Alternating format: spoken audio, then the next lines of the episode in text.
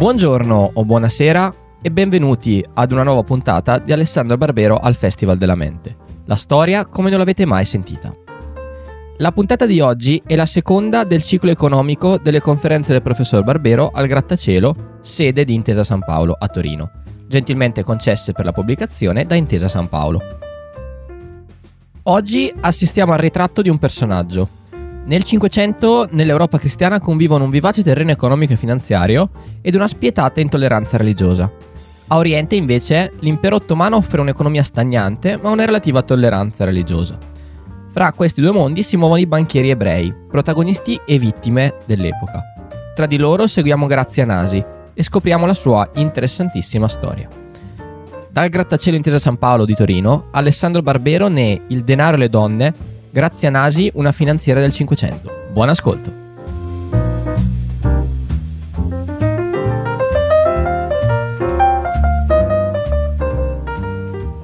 Buonasera, seconda serata con il professor Barbero. Questa sera parliamo di una donna.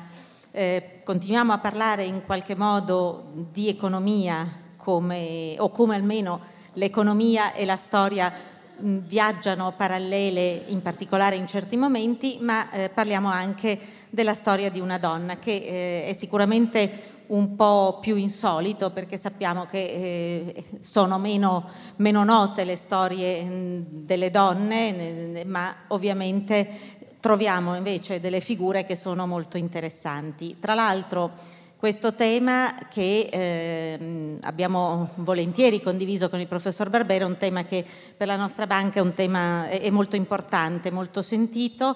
Eh, la nostra banca è molto attenta in generale a cercare di valorizzare il talento e nell'ambito della valorizzazione del talento anche molto il talento femminile. Mm, i dipendenti della banca, il personale della banca è costituito all'incirca di un 50% di uomini e un 50% di donne.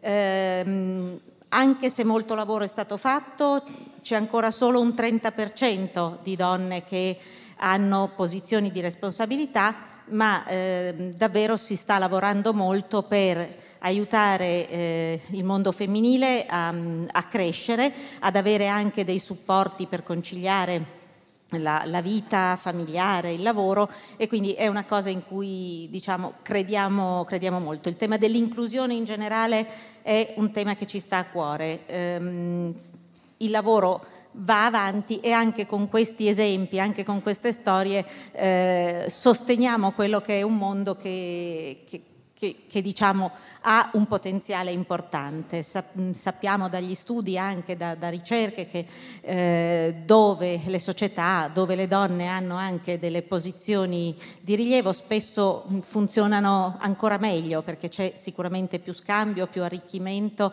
a tutti i livelli. Quindi mh, godiamoci questa storia di, di questa donna eh, del, del passato e speriamo che sia anche ovviamente un, un modo per, per pensare a tutti questi, a tutti questi aspetti.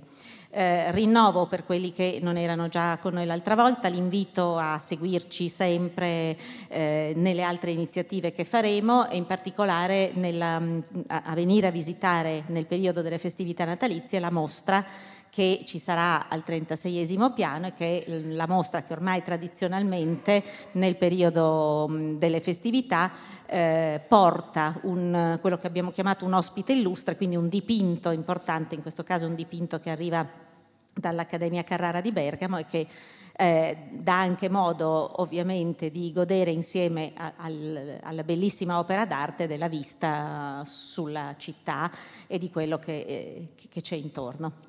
Buona serata a tutti, lascio la parola al professor Barbero.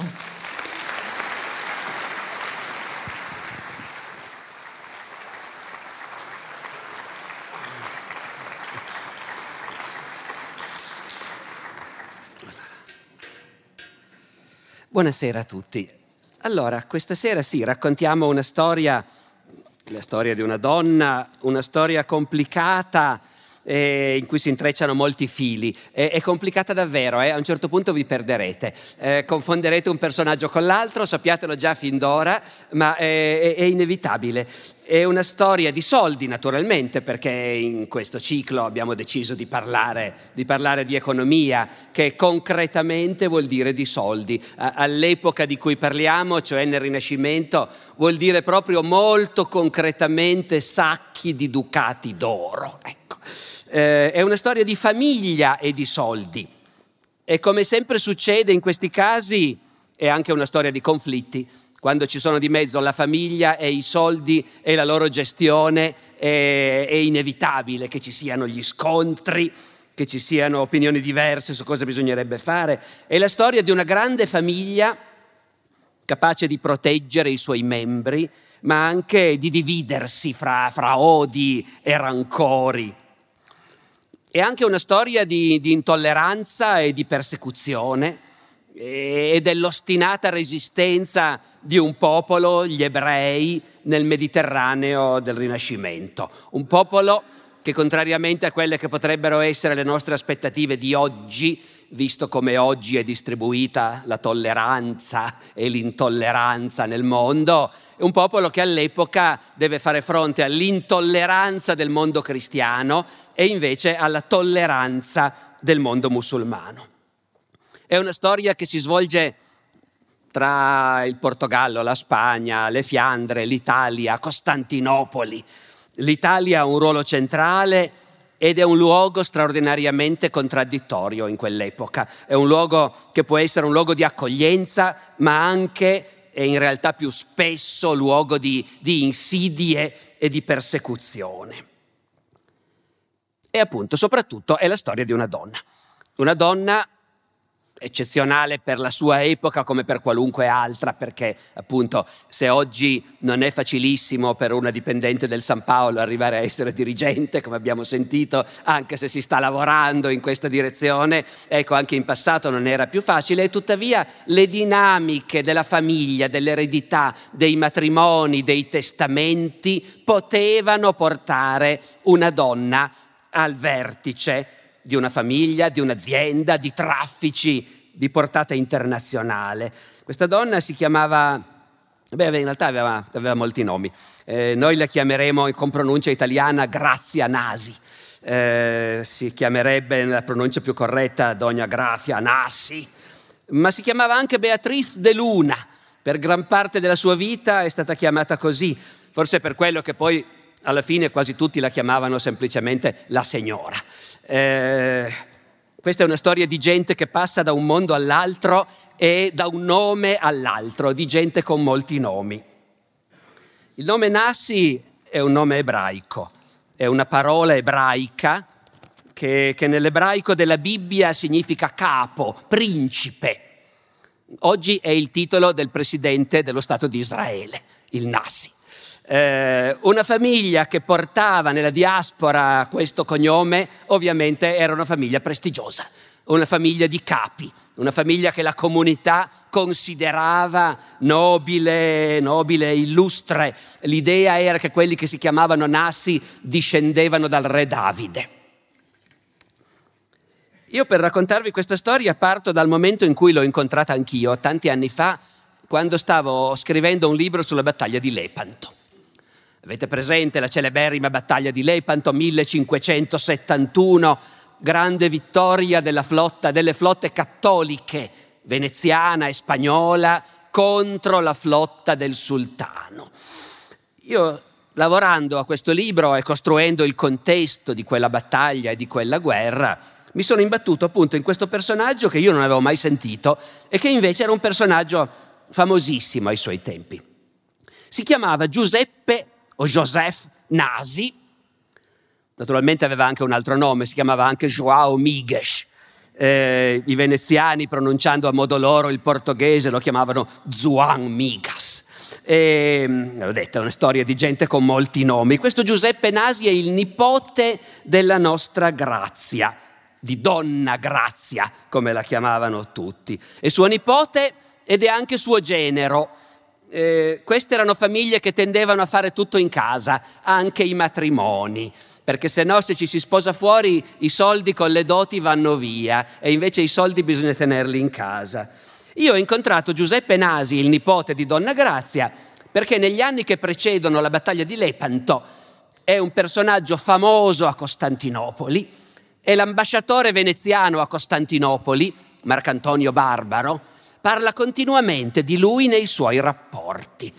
I veneziani hanno a Costantinopoli un ambasciatore che scrive continuamente lunghe lettere a Venezia per informare il governo di quello che succede nella capitale dell'impero ottomano. Queste lettere oggi stanno a Venezia, alla Marciana, uno può andare lì e leggersele, io sono andato a leggermele e, e una delle ossessioni dei veneziani è di sapere cosa sta facendo Giuseppe Nasi eh, che loro conoscevano prima appunto come Joao Migues e, e allora appunto l'ambasciatore scrive Giovanni Miches che al presente si chiama Don Joseph Nasi, ma capite cosa vuol dire al presente si chiama? Ha ripreso il suo nome ebraico, prima aveva un nome dei nostri, eh, e adesso che è lì in mezzo ai turchi, che sono più tolleranti, eh, ha ripreso il suo nome ebraico. Quindi non è soltanto una questione di anagrafe, eh. c'è tutto un giudizio su questo che noi conoscevamo come Giovanni Miches e adesso invece si chiama Joseph Nasi. E I veneziani lo conoscono bene perché ha vissuto a Venezia in passato, poi è stato espulso per una strana storia che racconteremo eh, bandito da Venezia dove se torna rischia la testa. Ma non torna, sta a Costantinopoli e a Costantinopoli intriga e fa soldi. Ed è uno degli uomini più ricchi e più influenti di Costantinopoli. L'ambasciatore Marcantonio Barbaro è convinto che quest'uomo è così influente perché ha saputo sedurre il sultano, il quale ha dei punti deboli. Il sultano in quel momento è il figlio del grande Solimano il Magnifico. Solimano il Magnifico ha regnato per tanti anni, temutissimo in tutto il mondo, poi è morto e adesso regna suo figlio Selim. Il sultano Selim è tutto diverso da suo padre. È uno tormentato, che ha il senso di inferiorità. Non è facile essere il figlio di Solimano il Magnifico e poi dover prendere il suo posto. Dicono gli ambasciatori veneziani, il sultano Selim eh, dà udienza nella stessa sala del palazzo di Topkapi dove dava udienza suo padre, ma non si siede nello stesso posto perché dice che non è degno, si siede un po' in fondo in un angolo. Ecco, questo sultano Selim, una delle cose da cui capiamo che è una personalità disturbata, è per il fatto che per consenso comune è un alcolizzato. Naturalmente è il sultano ottomano, nonché il califfo, principe dei credenti, e l'Islam proibisce l'alcol, ma Costantinopoli è una metropoli dove metà della popolazione è fatta di cristiani e di ebrei, dove il vino scorre a fiumi e, e, i turchi non sono particolarmente severi su questi divieti, in ogni caso non lo è il sultano. Il sultano, riferiscono gli ambasciatori veneziani, comincia la giornata con una caraffina di acquavite a colazione e va avanti così. E, dice Marcantonio Barbaro, essendo un ubriacone e anche un mangione il sultano Selim, ama sommamente Miches giudeo, che è sempre il nostro Giuseppe Nasi, inventore di preziosi cibi e di bevande delicatissime. E grazie a questo, dice l'ambasciatore veneziano, è riuscito a conquistarsi la fiducia del sultano e lo spinge contro di noi, contro Venezia, che questi giudei odiano. E perciò fa di tutto per mettere il sultano contro di noi, essendo lui capo di tutta la nazione sua. Questo Giuseppe Nasi agli occhi dei veneziani diventa una figura quasi mitologica, no? il capo di tutti gli ebrei. E gli ebrei sono diffusi in tutto il mondo e il loro capo quindi ha informazioni e contatti in tutto il mondo, avendo intelligenza in ogni loco. Intelligenza, l'intelligence, no? Come in inglese, le informazioni, i contatti. E dunque tramite gli ebrei il sultano conosce i segreti della cristianità e in particolare i segreti di Venezia. Qui è il caso di fermarci un momento su questa cosa. avete riconosciuto alcuni aspetti di una cosa che poi tornerà anche in epoche più recenti, no? l'ossessione del complotto degli ebrei. Gli ebrei che vogliono dominare il mondo, gli ebrei che sono dappertutto, che sono collegati fra loro, che controllano la banca. Ecco, questa ossessione nell'Italia del Rinascimento è molto diffusa ed è diffusa in particolare a Venezia. È una patologia naturalmente, loro si immaginano la potenza di questi banchieri ebrei molto più grande di quello che è davvero. Ma è anche una patologia che ha una motivazione, perché tra i veneziani e gli ebrei e i mercanti ebrei c'è una concorrenza feroce. Per i veneziani l'impero ottomano è un partner commerciale e finanziario indispensabile. I veneziani hanno enormi investimenti nell'impero ottomano, che vuol dire Costantinopoli, ma vuol dire anche la Siria, vuol dire l'Egitto, Alessandria d'Egitto.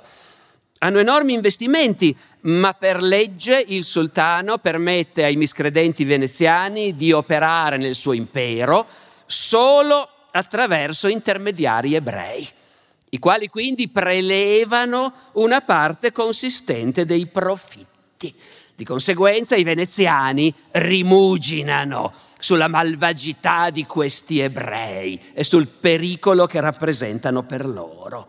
E, e nelle lettere degli ambasciatori appunto veneziani da Costantinopoli continua questo tema. Loro sono impressionati da come questi ebrei, che in Italia dove sono ancora presenti sono controllati a vista e devono stare ben attenti a non alzare troppo la testa. E invece a Costantinopoli questi ebrei spadroneggiano alla luce del sole, nessuno li disturba in nessun modo, il sultano li protegge e gli ambasciatori veneziani scrivono. È purtroppo grande la insolenza di questi ebrei. Cresce ogni dì, tanto, ogni giorno cresce l'insolenzia di questa canaglia. Giuseppe Nasi fa i suoi affari, sarà una leggenda che rifornisce il sultano di vino, forse, ma è sicuro che ha l'appalto del vino importato a Costantinopoli. E Costantinopoli, essendo una metropoli dove centinaia di migliaia di persone sono cristiane o ebree e bevono vino tutti i giorni, ecco, evidentemente l'appalto della fornitura di vino alla metropoli è una cosa piuttosto consistente. Il nostro Giuseppe Nasi è un colossale uomo d'affari ma dietro lui c'è la zia. Ecco, in questi anni, ho detto 1568-70, quando io l'ho incontrato, la zia, la zia è ormai al termine della sua vita, ha 60 anni, che all'epoca sono molti. E Giuseppe, il nipotino, sta prendendo in mano gli affari di famiglia, ma fino a poco prima era lei che controllava tutto. Una donna portoghese, dice un inviato europeo. Questo non è un veneziano, è un inviato dei Fugger. Avete presente la banca Fugger, un altro dei colossi finanziari dell'epoca, banca tedesca. Anche loro hanno i loro inviati ovviamente a Costantinopoli e questi scrivono, sì sì, qua i soldi girano e passano tutti per le mani di questa donna portoghese che a vederla sembra una nobildonna europea, si veste come una principessa europea, vive nel lusso più sfrenato, circondata di servitori. Questa appunto è la nostra Grazia Nasi a 60 anni nel 1568. Io l'ho incontrata così, poi sono andato a vedere cos'era successo prima, com'è arrivata lì come è arrivata Grazia, come è arrivato Giuseppe, come è arrivata questa famiglia con enormi ricchezze, da dove vengono? Vengono da lontano. La loro famiglia non aveva niente a che fare con Costantinopoli. Venivano dall'Europa, dall'Occidente, venivano dalla Spagna. Erano una di quelle numerosissime famiglie di ebrei che vivevano in Spagna nel Medioevo in parte perché la Spagna era dominata dagli arabi nel Medioevo e all'epoca gli arabi e i musulmani erano più tolleranti dei cristiani e quindi gli ebrei erano numerosissimi nella Spagna araba e ci sono rimasti anche via via che i cristiani hanno riconquistato la Spagna. Avete presente che nella storia della Spagna c'è questa epopea della reconquista? che per loro è, come dire, l'equivalente del nostro risorgimento in un certo senso, cioè è quello che si impara a scuola. La nazione si è fondata così, secoli durante i quali i re cattolici hanno riconquistato un pezzo dopo l'altro la Spagna, espellendo via via gli arabi. La reconquista si è conclusa in un anno che sembra scelto apposta per fare da spartiacque nella storia, il 1492. È inutile che vi dica cos'altro è successo in quel 1492, chi è partito con tre caravelle dalla Spagna in quell'anno. In quello stesso anno i re cattolici mettono fine all'ultima dominazione araba a Granada. A partire da quel momento la Spagna è tutta cristiana. I musulmani sono espulsi o costretti a convertirsi. E a questo punto i re cattolici, Isabella e Ferdinando, decidono di fare la stessa cosa anche con gli ebrei. Abbiamo purificato la Spagna. Non ci devono più essere infedeli, non ci devono più essere miscredenti. Non ci sono più musulmani, non ci saranno più neanche ebrei. Pensate che anno il 1492, appunto, quando da un lato si apre il mondo e dall'altro viene fuori con forza questa idea di un'Europa che si vuole pura, libera da... Eh, ecco. Allora gli ebrei o si convertono o verranno espulsi. Moltissimi si rassegnano a convertirsi, moltissimi altri preferiscono andarsene. A quelli che se ne vanno il discorso è chiaro, potete portarvi via le vostre cose, ma niente soldi. Loro non potete portarlo via. Ci sono comunità che sono vissute lì per secoli e secoli e che adesso se ne devono andare, che passano l'ultima notte nei loro cimiteri a salutare i loro antenati e poi se ne vanno per sempre. Dove? Nel mondo islamico, nell'impero ottomano, che in quell'epoca appunto dà per scontato che gli ebrei e i cristiani sono inferiori ai musulmani, ma pensa anche, perché c'è scritto nel Corano, che se ebrei e cristiani non danno fastidio, possono vivere con noi. E perciò gli ebrei partono per l'impero ottomano, per Costantinopoli, per Salonicco, per Sarajevo, per Smirne, per il Marocco, per l'Algeria, per la Tunisia. Tutti questi posti sono sotto dominio ottomano e si riempiono di ebrei si dice che il sultano Bayezid abbia detto non avevo mica capito che il re di Spagna è uno stupido, eppure evidentemente aveva tutti questi sudditi così utili e li manda a me. Questi ebrei sono gente d'affari, imprenditori, banchieri, certo non possono portarsi i capitali, ma è tutto da vedere, poi ci sono dei modi per riuscire a portarsi qualcosa. Molti altri restano naturalmente e si convertono al cristianesimo. Quanti?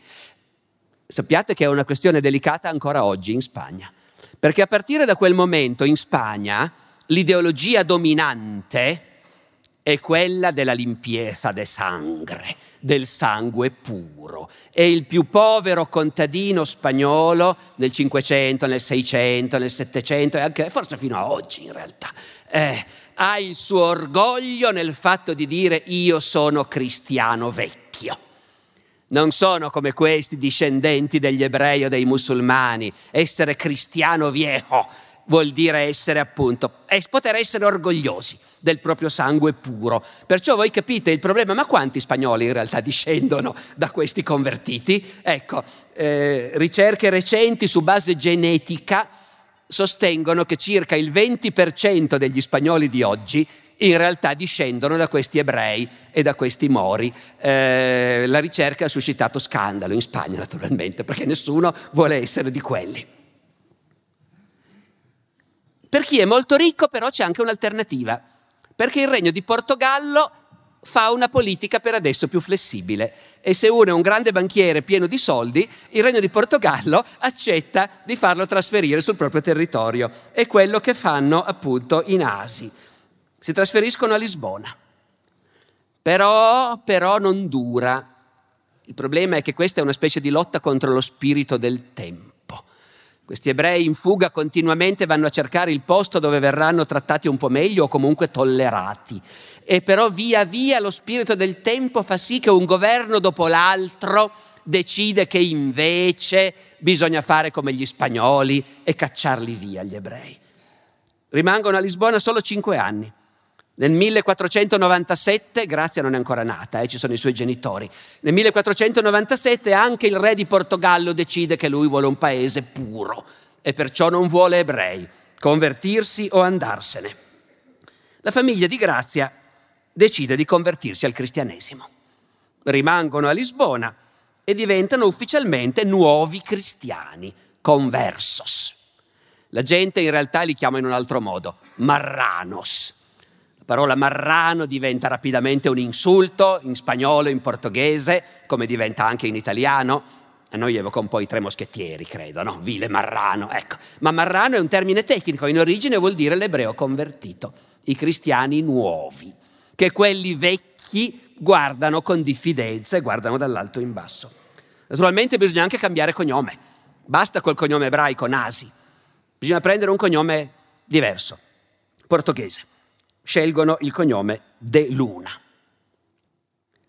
E dunque a Lisbona, probabilmente intorno al 1510, nasce Grazia, che a questo punto capite perché ha due nomi, perché lei viene battezzata Beatriz, Beatriz de Luna, ma il suo nome segreto che usano in famiglia è Grazia, che è un nome ebraico, perché è la traduzione in spagnolo del nome ebraico Hanna. E quindi lei in segreto è Grazia, mentre all'anagrafe fa Beat- Grazia Nasi, mentre all'anagrafe fa Beatriz de Luna. Per anni vivono in Portogallo abbastanza tranquilli e facendo affari. Quando Grazia ha 18 anni, sposa un ricchissimo mercante, Francisco Mendes, cambia nome, a questo punto si chiama Beatriz Mendes, ma questo ve lo risparmio, sposa questo ricchissimo mercante che naturalmente è anche lui un ebreo convertito, perché ci si sposa solo fra noi, e un cugino, perché quando dico ci si sposa fra noi intendo proprio fra noi, e in realtà tutti quanti sono cristiani per finta, tutti quanti in realtà sono rimasti fedeli all'ebraismo, ma di nascosto non lo puoi far vedere. Perché? Perché le autorità sorvegliano, i vicini spiano, l'Inquisizione controlla, le rispettano le feste queste, sì, lo rispettano il digiuno in quaresima, certo, e il maiale però lo mangiano, vero? Perché se il vicino si rende conto che passa una settimana, passa l'altra, e in quella famiglia lì non si compra mai un po' di maiale, allora qualche dubbio viene e partono le denunce anonime, perché gli ebrei non lo mangiano, come sapete. Ecco. Però sono ricchissimi. Sono ricchissimi perché in Portogallo, a Lisbona, in quegli anni si fanno delle fortune favolose nel commercio. Perché? Perché perché i portoghesi hanno scoperto la via più breve per andare nelle Indie e importare dalle Indie la merce più preziosa che c'è, le spezie. Le spezie che sul mercato dell'epoca impazzano, che provocano una vera follia nei ricchi disposti a pagare qualunque cosa per averle. Noi ci stupiamo un po'. Tenete conto che questa gente non aveva il caffè, non aveva il tè, non aveva i superalcolici non aveva la cocaina, eccetera. Eh, le spezie sostituiscono tutte queste cose, sono uno status symbol e i portoghesi sono padroni del commercio delle spezie perché ricordate quando a scuola si studiavano le, navi- le, le esplorazioni geografiche, Vasco da Gama che ha doppiato il capo di Buona Speranza ed è arrivato in Asia passando sotto l'Africa. Perché? Ma per andare a prendere le spezie. Passando da lì si risparmia tempo. E quindi si accumulano capitali enormi che poi servono per sposarsi fra cugini, perché sposarsi fra cugini sarebbe proibito naturalmente. Ma se uno fa domanda a Roma chiedendo una licenza e spiegando i motivi e accompagnandola con una quantità sufficiente di bustarelle, si ottiene il permesso di sposarsi fra cugini. Dunque Grazia si sposa a 18 anni. Sette anni dopo suo marito muore. A 25 anni Grazia è vedova. Il marito lascia il testamento e il marito stabilisce che d'ora in poi la sua fortuna sarà amministrata congiuntamente da suo fratello Diogo e da sua moglie Grazia. Non è una cosa scontata. Una donna quando muore il marito ha diritto a recuperare la sua dote, naturalmente, quella è sua, ed è la base della sua sopravvivenza futura da vedova, ma non è affatto scontato che il marito la lasci erede anche del patrimonio di famiglia e ufficialmente la incarichi di gestirlo. Questo già ci fa capire che evidentemente Grazia mh, mm, doveva avere delle qualità particolari. Il marito se n'era reso conto. Quindi a 25 anni Grazia amministra una enorme fortuna commerciale insieme al cognato, al fratello di suo marito, Diogo, il quale in quel momento rappresenta la ditta ad Anversa. Anversa, sulla costa delle Fiandre, è un altro dei posti dove girano i soldi a quell'epoca, è un'altra delle grandi capitali commerciali del mondo del Rinascimento, è la capitale dell'Atlantico. In quel momento è forse il più grande porto commerciale d'Europa, perché da Anversa, che è nelle Fiandre, ma appartiene a Carlo V, re di Spagna e imperatore di Germania, e quindi è, por- è uno dei grandi porti della Spagna. Ma non è uno di quei porti della Spagna defilati rispetto al resto d'Europa, è un porto a pochi passi dal mondo tedesco, dall'Europa centrale, dal nord, dalle isole britanniche. E quindi il grosso degli scambi spagnoli e portoghesi con le Fiandre, la Germania, l'Inghilterra passano da Anversa e il Baltico e lì arriva la lana inglese che poi si porta in Italia per l'industria tessile fiorentina, lì arrivano i vini dalla Francia, dalla Spagna, commerciati poi in Inghilterra, in Germania, arriva il legname dalla Scandinavia per i cantieri navali di tutta Europa. E arrivano l'oro e l'argento che sono una delle principali merci che gli spagnoli sui galeoni trasportano dalle colonie americane e tutto quest'oro e questo argento arriva a Siviglia e arriva ad Anversa, dove poi viene speso. E quindi la ditta, la ditta De Luna Mendes ha la sede a Lisbona, ma una grossa filiale ad Anversa. Abbiamo detto che grazie a 25 anni è il 1535. Fino a quel momento sono vissuti tranquilli a Lisbona, a patto però di far finta di essere convertiti al cristianesimo. L'anno dopo il meccanismo della persecuzione si rimette in movimento. Il 23 maggio del 1536 il Papa istituisce l'Inquisizione portoghese, sul modello dell'Inquisizione spagnola. Cos'è l'Inquisizione? Di per sé è un tribunale che esiste in tutto il mondo cattolico, gestito da specialisti che devono dar la caccia agli eretici, ai falsi convertiti. Ma in Spagna l'Inquisizione è una cosa speciale perché in tutto il resto del mondo cattolico dipende direttamente da Roma, dal Papa, e ha dei meccanismi, come dire, relativamente tranquilli e moderati, i processi vengono mandati a Roma, discussi, ma la Spagna ha chiesto lo stato di emergenza. La Spagna, essendo piena di ebrei e moriscos convertiti di cui le autorità diffidano, la Spagna ha chiesto un'inquisizione speciale che non risponde a Roma, che risponde al re di Spagna, che quindi opera sul posto in modo molto più veloce e spietato. La stessa cosa viene istituita in Portogallo. Questo dà all'Inquisizione una forza enorme. Negli altri paesi cristiani, cattolici, l'Inquisizione risponde a Roma e deve fare i conti con le autorità locali, le quali, pur essendo cattolicissime, però non sono contente che ci sia un tribunale che funziona sul loro territorio e però non obbedisce allo Stato locale ma obbedisce a Roma. In genere le autorità locali mettono un sacco di difficoltà all'Inquisizione. A Venezia, per esempio, che pure odia gli ebrei, però a Venezia sta antipatica anche l'Inquisizione, perché non ci piace a noi patrizi veneziani che ci sia appunto un inquisitore che interroga, arresta, eh, condanna e non risponde alla Serenissima. Perciò la Serenissima all'Inquisizione fa tutti i dispetti possibili. Invece l'Inquisizione di Spagna dipende direttamente dal re. Questi problemi non li ha. E la stessa cosa è per l'Inquisizione che viene creata in Portogallo. È il 1536. Entro un paio d'anni Grazia lascia Lisbona e si trasferisce ad Anversa.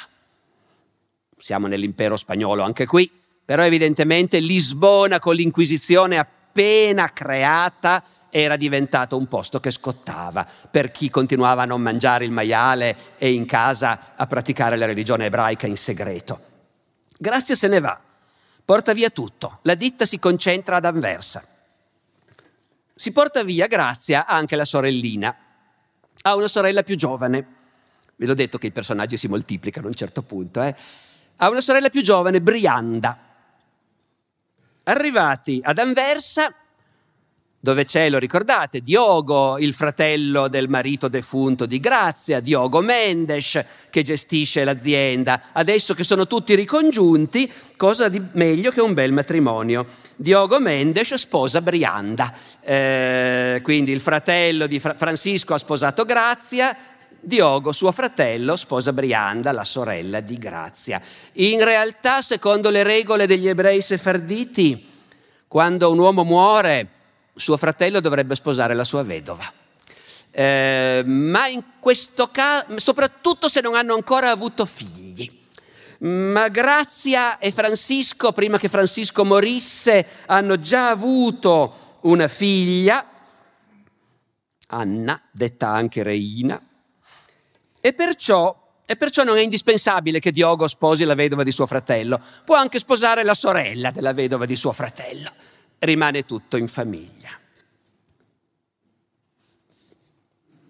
Ci sono delle simmetrie straordinarie nella storia di questa famiglia.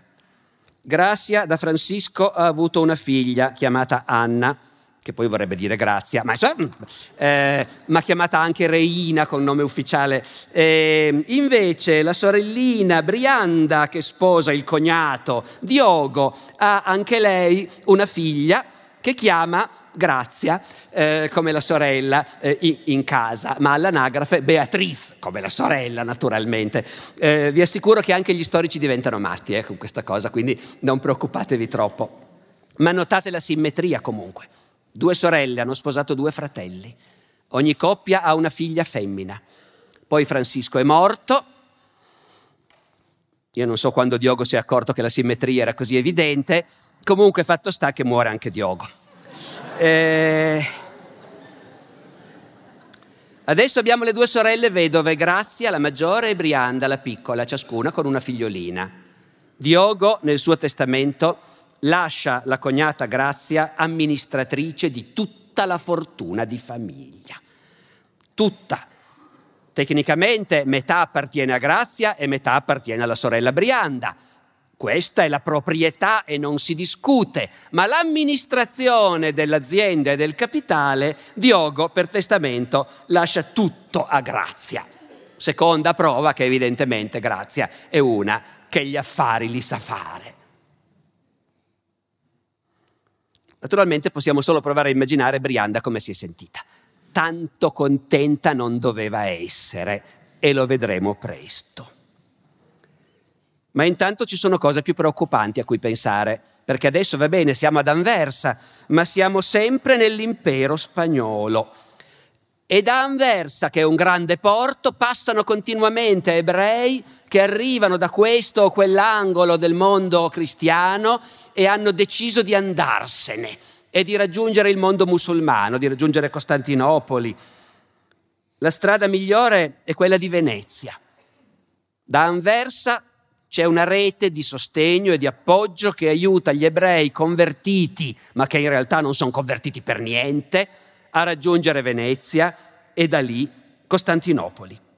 E la comunità ebraica, con i suoi banchieri, con le sue ricchezze, ad Anversa, cerca di assistere questi connazionali, correligionari, che stanno cercando scampo lontano dalla cristianità e Grazia comincia a emergere, non soltanto come donna d'affari, come banchiera, ma si impegna appunto a creare una rete di assistenza che faciliti agli ebrei questo passaggio, che va fatto il più possibile in segreto.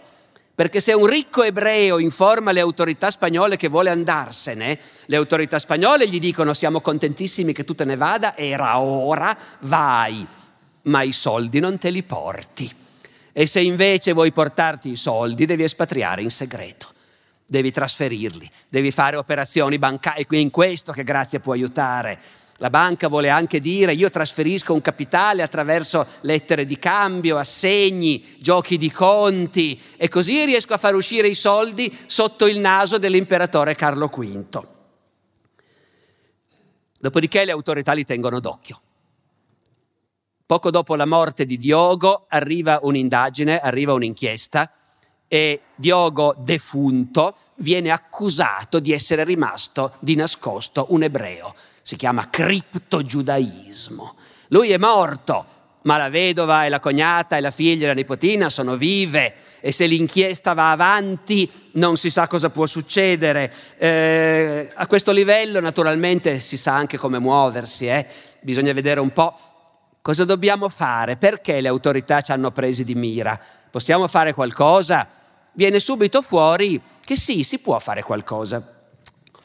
L'imperatore Carlo V avrebbe bisogno di un prestito senza interessi avrebbe bisogno di un prestito di 100.000 ducati e ha pensato che questi suoi fedeli sudditi cristiani nuovi sono certamente disposti a fargli questo prestito. La ditta eh, Nasi de Luna Mendes eh, riesce a farcela. 100.000 ducati è difficile dirlo perché se dovessimo fare un'equivalenza, uno oggi direbbe, vabbè, 50 milioni di euro, non è poi un granché. Ma all'epoca si faceva di più con 100.000 ducati di quello che oggi si può fare con 50 milioni di euro. Con 100.000 ducati si costruisce una flotta, si mette in campo un esercito, si fa una guerra. E allora pensate che mondo è questo in cui ci sono banchieri i quali dispongono di cifre che gli stati non riescono a mettere insieme, se non facendosele prestare da questi stessi banchieri. Per carità, qualche anno fa uno avrebbe detto è un mondo incredibile, adesso nel nostro mondo di oggi non ci stupiamo più per niente che ci siano, appunto, che la finanza privata possa disporre di ricchezze che a volte sono superiori a quelle, a quelle di certi stati. Dopodiché, dopodiché si tiene duro ancora qualche anno però la prossima volta che l'imperatore pretende un altro prestito senza interessi, francamente, la famiglia comincia a pensare di andarsene. Nel 1544, Grazia ha 34 anni, è capofamiglia a tutti gli effetti. Lei, la sorella, la figlia, la nipote se ne vanno. Se ne vanno da Anversa senza avvertire che non torneranno. Vanno a fare le ferie. Vanno ad Aquisgrana a fare i bagni caldi. Quisgrana, sapete, ci sono le terme, non per niente Carlo Magno era andato a vivere lì tanto tempo prima. Carlo Magno era vecchio, aveva i dolori e le terme calde di Aquisgrana erano quello che ci vuole. Tanti vanno a passare i bagni. La famiglia parte da Anversa, se ne va ad Aquisgrana, poi da Aquisgrana si passa in Francia, si va a Lione e da Lione si va a Venezia. A Venezia prendono in affitto un palazzo sul Canal Grande, giusto per passare inosservati. Naturalmente Venezia è piena di ebrei, ma stanno chiusi nel ghetto. È un'invenzione abbastanza recente. Nel Medioevo gli ebrei abitavano dove volevano, anche nelle città cristiane, ma adesso nel Rinascimento non è più così. Adesso gli ebrei bisogna tenerli d'occhio, separarli. A Venezia c'è il ghetto dal 1516 e gli ebrei devono abitare lì. Ma le nostre donne non sono mica ebree, si chiamano De Luna, eh, Beatrice, eccetera, sono cristiane, convertite e quindi, e quindi, vanno a abitare dove vogliono. Palazzo sul Canal Grande.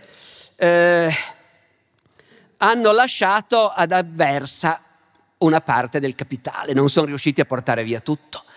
Hanno dovuto lasciare proprietà immobiliari, palazzi, gli uffici, eh, un capitale considerevole. Eh, però sperano di riuscire a recuperare qualcosa. Hanno lasciato ad Anversa il nipotino. È qui che entra in scena Joao Migues, che poi si chiamerà Giuseppe Nasi, il nipote di Grazia che vi ho presentato all'inizio. Lui lo lasciano indietro ad Anversa. Ad Anversa, a forza di trafficare, a forza di pagare bustarelle, di ottenere raccomandazioni, riesce a recuperare una parte del capitale, lo fa trasferire sulle banche di Venezia e l'anno dopo, nel 1946, arriva anche lui a Venezia. Siamo sempre nel mondo cristiano, siamo sempre in un mondo violentemente antisemita, però a Venezia l'Inquisizione non fa così paura come in Spagna o in Portogallo e, e poi la Turchia è a due passi. A Venezia basta imbarcarsi su una galera in pochi giorni di viaggio, sei sotto la protezione del gran signore, del sultano. E quindi a Venezia si può respirare. O meglio, così deve aver pensato Grazia, magari adesso respiriamo un momento. È in quel momento che la sorellina Brianda decide di contestare il fatto che sia Grazia che gestisce tutto. Ha sopportato per tanto tempo, adesso basta. Brianda fa causa. A Venezia ci sono dei tribunali, ci sono i giudici al forestier che sono incaricati di ricevere tutte le denunce e le querele dei forestieri, appunto, e davanti ai giudici al forestier Brianda contesta, metà del capitale è mio, però mia sorella gestisce tutto lei, non mi fa neanche vedere i conti, col pretesto del testamento di mio marito, che Dio l'abbia in gloria, ecco. E allora, e allora Brianda fa causa e i giudici le danno ragione. Grazia deve depositare metà del capitale di famiglia presso il tesoro pubblico veneziano. Per intanto lo prendiamo in custodia noi.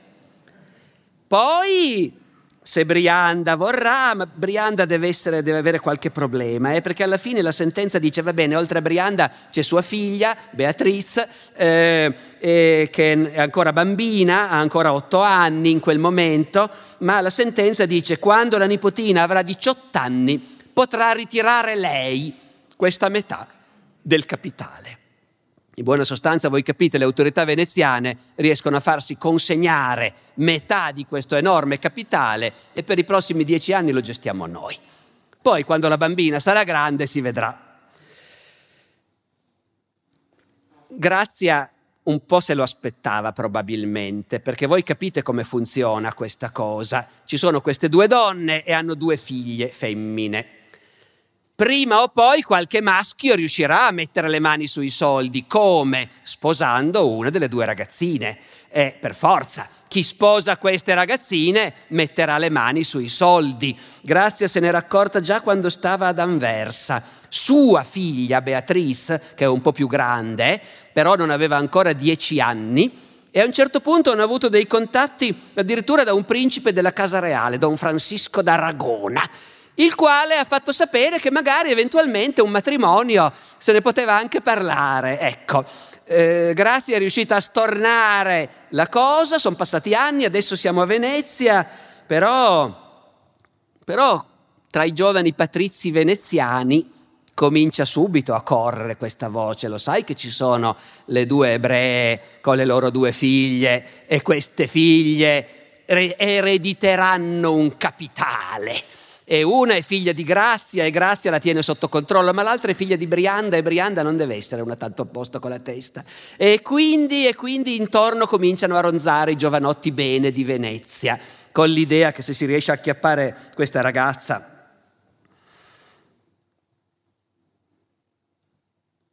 Ma non è solo questo il problema. Il problema è che, come vi dicevo, lo spirito del tempo è contro di loro ogni volta che arrivi in un posto, dopo un po' l'epoca ti raggiunge. E l'epoca vuol dire che i governi cristiani diventano sempre più intolleranti.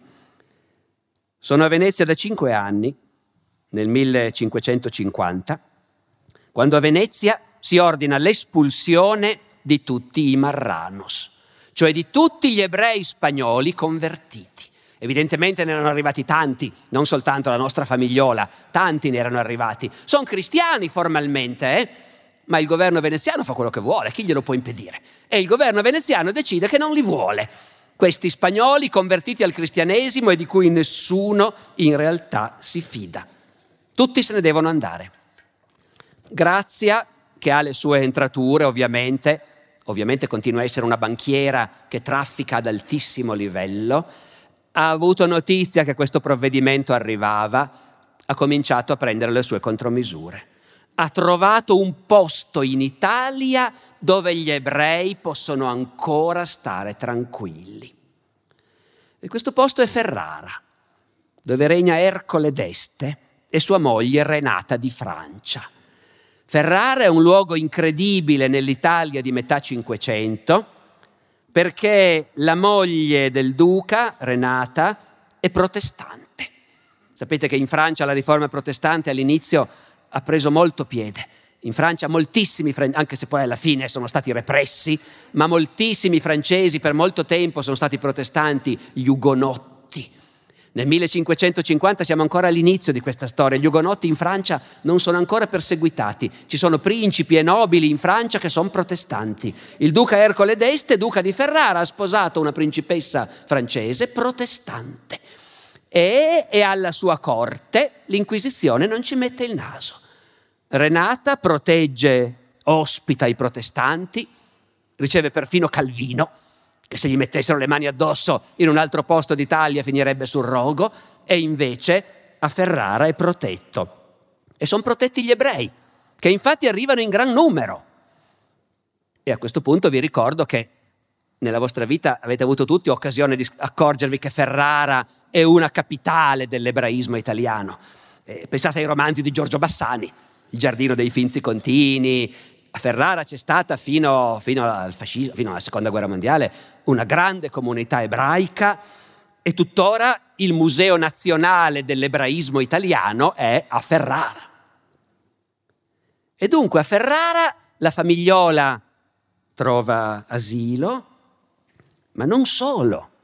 A Ferrara, sotto la protezione di Renata di Francia, è addirittura possibile fare una cosa che in qualunque altro posto d'Italia o di Spagna appunto ti porterebbe sul rogo. Grazia ritorna pubblicamente all'ebraismo, non si nasconde più, ricomincia a praticare la religione ebraica, riprende il suo nome, non più Beatrice de Luna, ma Grazia Nasi, e diventa rapidamente uno dei personaggi più importanti della comunità ebraica di Ferrara. A Ferrara a un certo punto pubblicano la Bibbia ebraica tradotta dall'ebraico in spagnolo. La finanzia lei. Fanno due edizioni, una dedicata al duca e una dedicata a Grazianasi, che ha messo i soldi per farla. E c'è un'opera di un altro autore ebreo, uscita a Ferrara, in portoghese, perché moltissimi di questi ebrei vengono dal Portogallo, questo autore che si chiama Samuel Uske, Consolazione delle tribolazioni di Israele. Israele è tribolato, è perseguitato, ma c'è anche una consolazione. Qui a Ferrara l'abbiamo trovata, è la Signora, è Donna Grazia che protegge e aiuta gli ebrei e li aiuta a rifugiarsi quando vogliono nell'impero ottomano. Lei è, dice questo autore, il cuore della nostra nazione portoghese. Si intende di conversos portoghesi. Secondo voi può durare? Non può durare. Sul duca Ercole d'Este da tutte le parti fanno pressione, l'imperatore, il papa, tutti fanno pressione, non è possibile, tua moglie è qualcosa di scandaloso, non è accettabile, bisogna finirla. Il duca resiste, resiste, resiste poi è costretto a cominciare a spiegare alla moglie che non si può andare avanti così. Una protestante non può regnare su un principato italiano. Intervengono i gesuiti, interviene Sant'Ignazio di Loyola, fondatore dei gesuiti. Alla fine Renata si arrende, si converte pubblicamente al cattolicesimo, abiura la fede protestante. Grazia decide che è ora di andare a Costantinopoli a Costantinopoli sotto la protezione del Gran Signore, non succedono queste cose. Facciamola finita una volta per tutte. Bene, bisogna andare a Costantinopoli, ma prima cosa bisogna convincere la sorella Brianda. Brianda non è d'accordo. Seconda cosa, e tutti quei soldi depositati a Venezia in attesa che diventi grande l'erede, eh, non possiamo mica lasciarli lì non ce ne andiamo a Costantinopoli senza portarci via i soldi.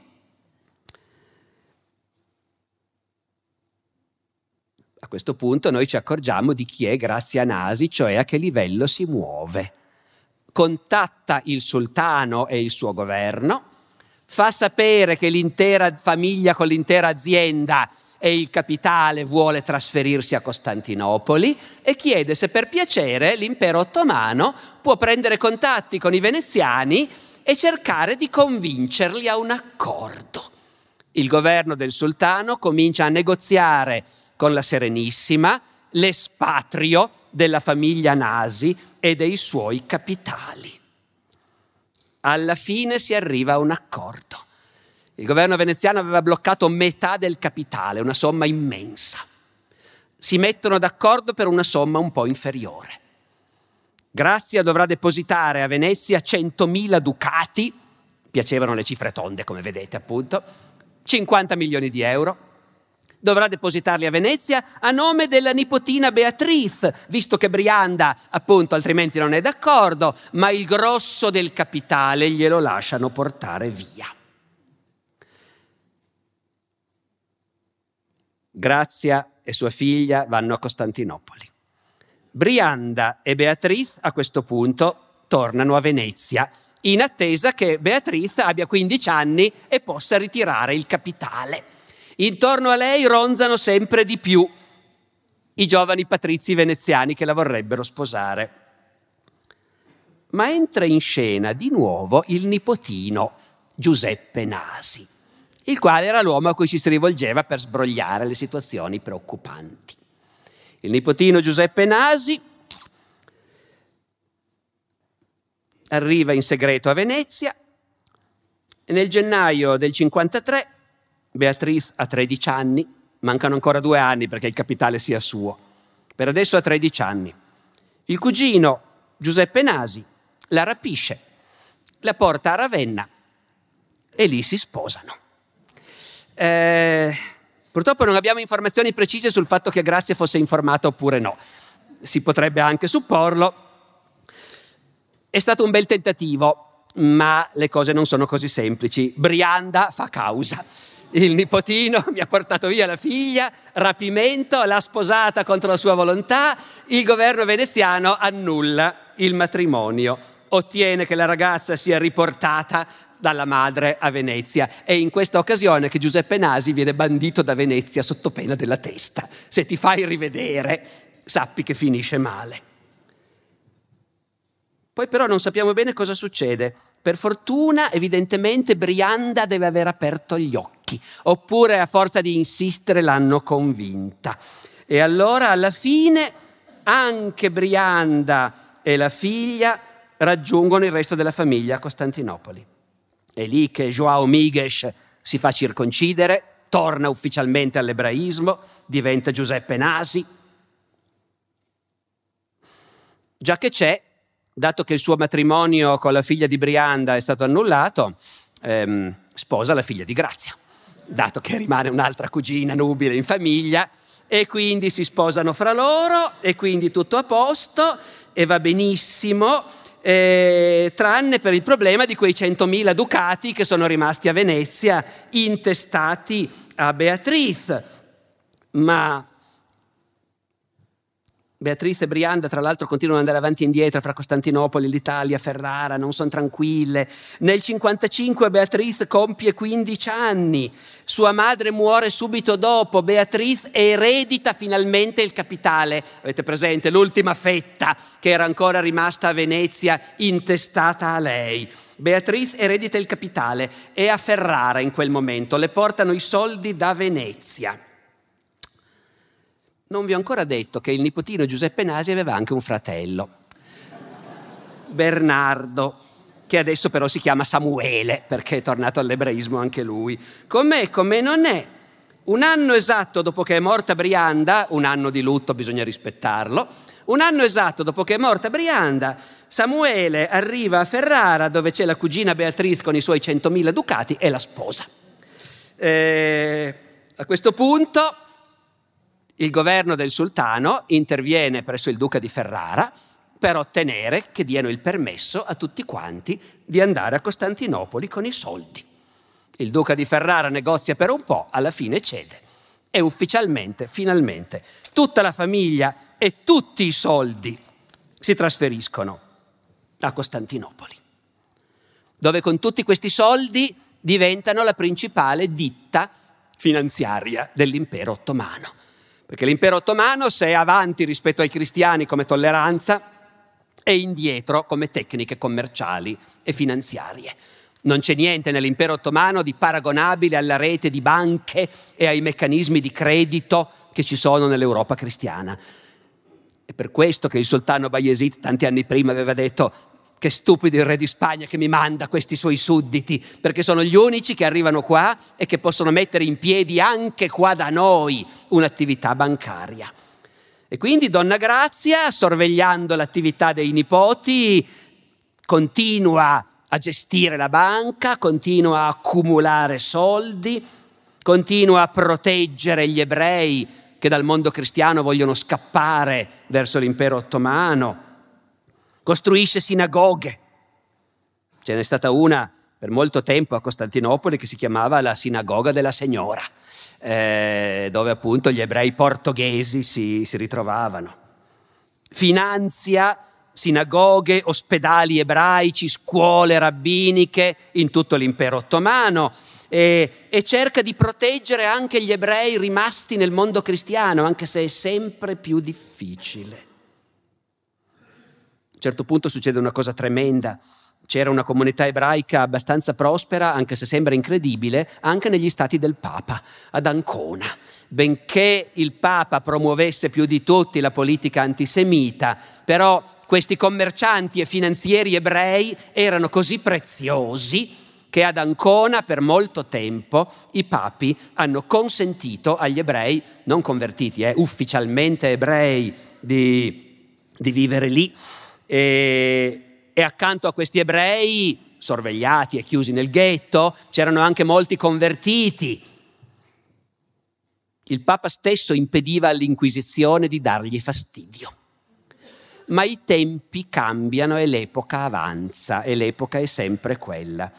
Nel 1555 muore il Papa, diventa Papa il cardinale Carafa, che è il principale sostenitore dell'Inquisizione diventa Papa Paolo IV, sostiene l'Inquisizione su tutta la linea e ordina l'arresto di tutti i conversos di Ancona, tutti gli ex ebrei arrivati ad Ancona dalla Spagna, dal Portogallo, che si sono finti cristiani, ma l'Inquisizione sa benissimo che non è vero. L'Inquisizione li arresta tutti. A questo punto Donna Grazia interviene presso il sultano Capite che mondo, tra l'altro, in cui queste potenze che ufficialmente si odiano e che ufficialmente non hanno neanche contatti, il Papa, il Sultano, ma in realtà tutti si incontrano, tutti parlano, tutti si scambiano pressioni. Il sultano, spinto da Donna Grazia, prende contatto col Papa a favore dei conversos di Ancona arrestati dall'Inquisizione. Chiede che siano liberati e restituiti i loro patrimoni.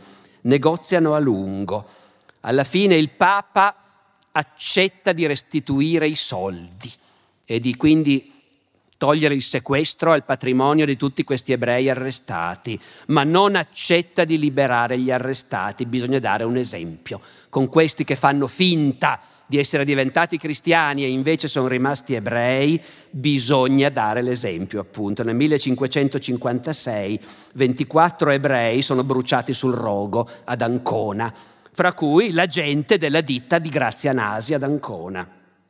A questo punto Grazia contatta tutto il commercio ebraico internazionale proponendo di boicottare il porto di Ancona e di non fare più affari con il Papa.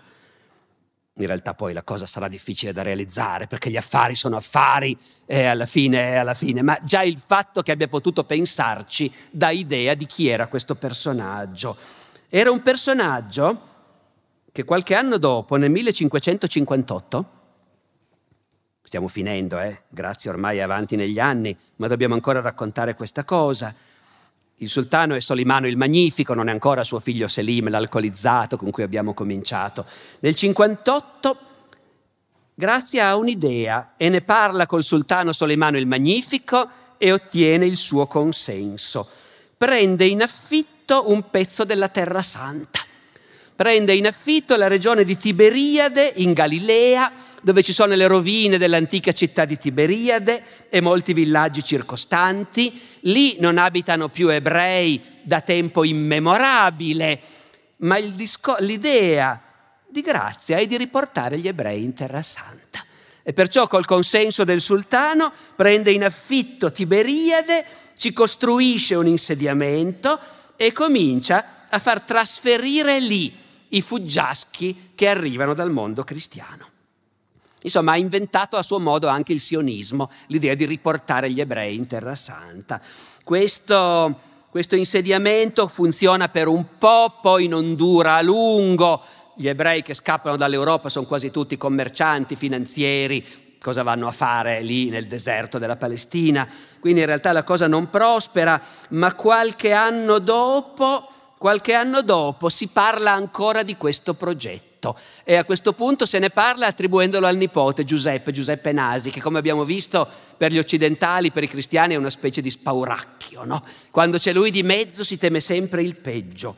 Un ambasciatore francese da Costantinopoli a un certo punto scrive, sì, l'ebreo Migesh, Giuseppe Nasi, ha avuto dal sultano di nuovo il permesso di costruire una città sul lago di Tiberiade dove potranno abitare solo ebrei e a quanto si giudica ha il progetto di farsi re degli ebrei. Ecco, capite di nuovo appunto nell'immaginario della politica del mondo cristiano che chi sono queste persone. Dopodiché ogni vita a un certo punto finisce.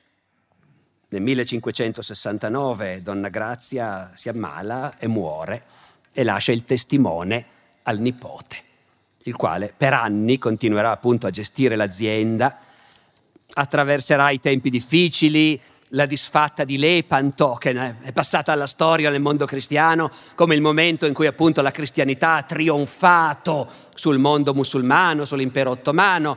In realtà poi è una battaglia sì grandiosa e disastrosa, ma che che lascia letteralmente il tempo che trova, perché quella guerra alla fine la vincono gli ottomani eh, e ottengono quello che volevano, cioè l'isola di Cipro, eh, e Giuseppe Nasi ottiene naturalmente il monopolio dell'esportazione del vino da Cipro.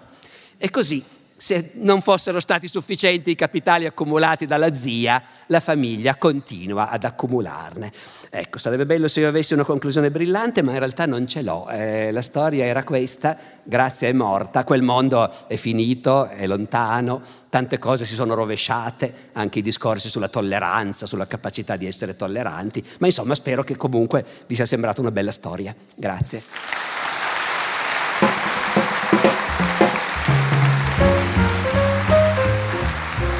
Grazie per aver ascoltato anche questa puntata e grazie all'Intesa San Paolo per averci dato la possibilità di godere di questa conferenza.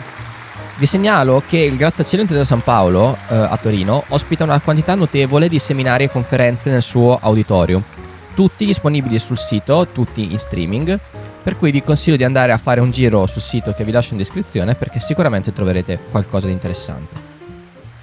Mi permetto di consigliarvi un podcast Storia d'Italia di Marco Cappelli è un progetto molto ambizioso e molto interessante che ha come obiettivo raccontare la storia dell'Italia dalla battaglia di Ponte Milvio in Signo Vinces, eh, la ricordiamo dalla conferenza del professore su Costantino, e eh, appunto dalla battaglia di Ponte Milvio fino ai giorni nostri.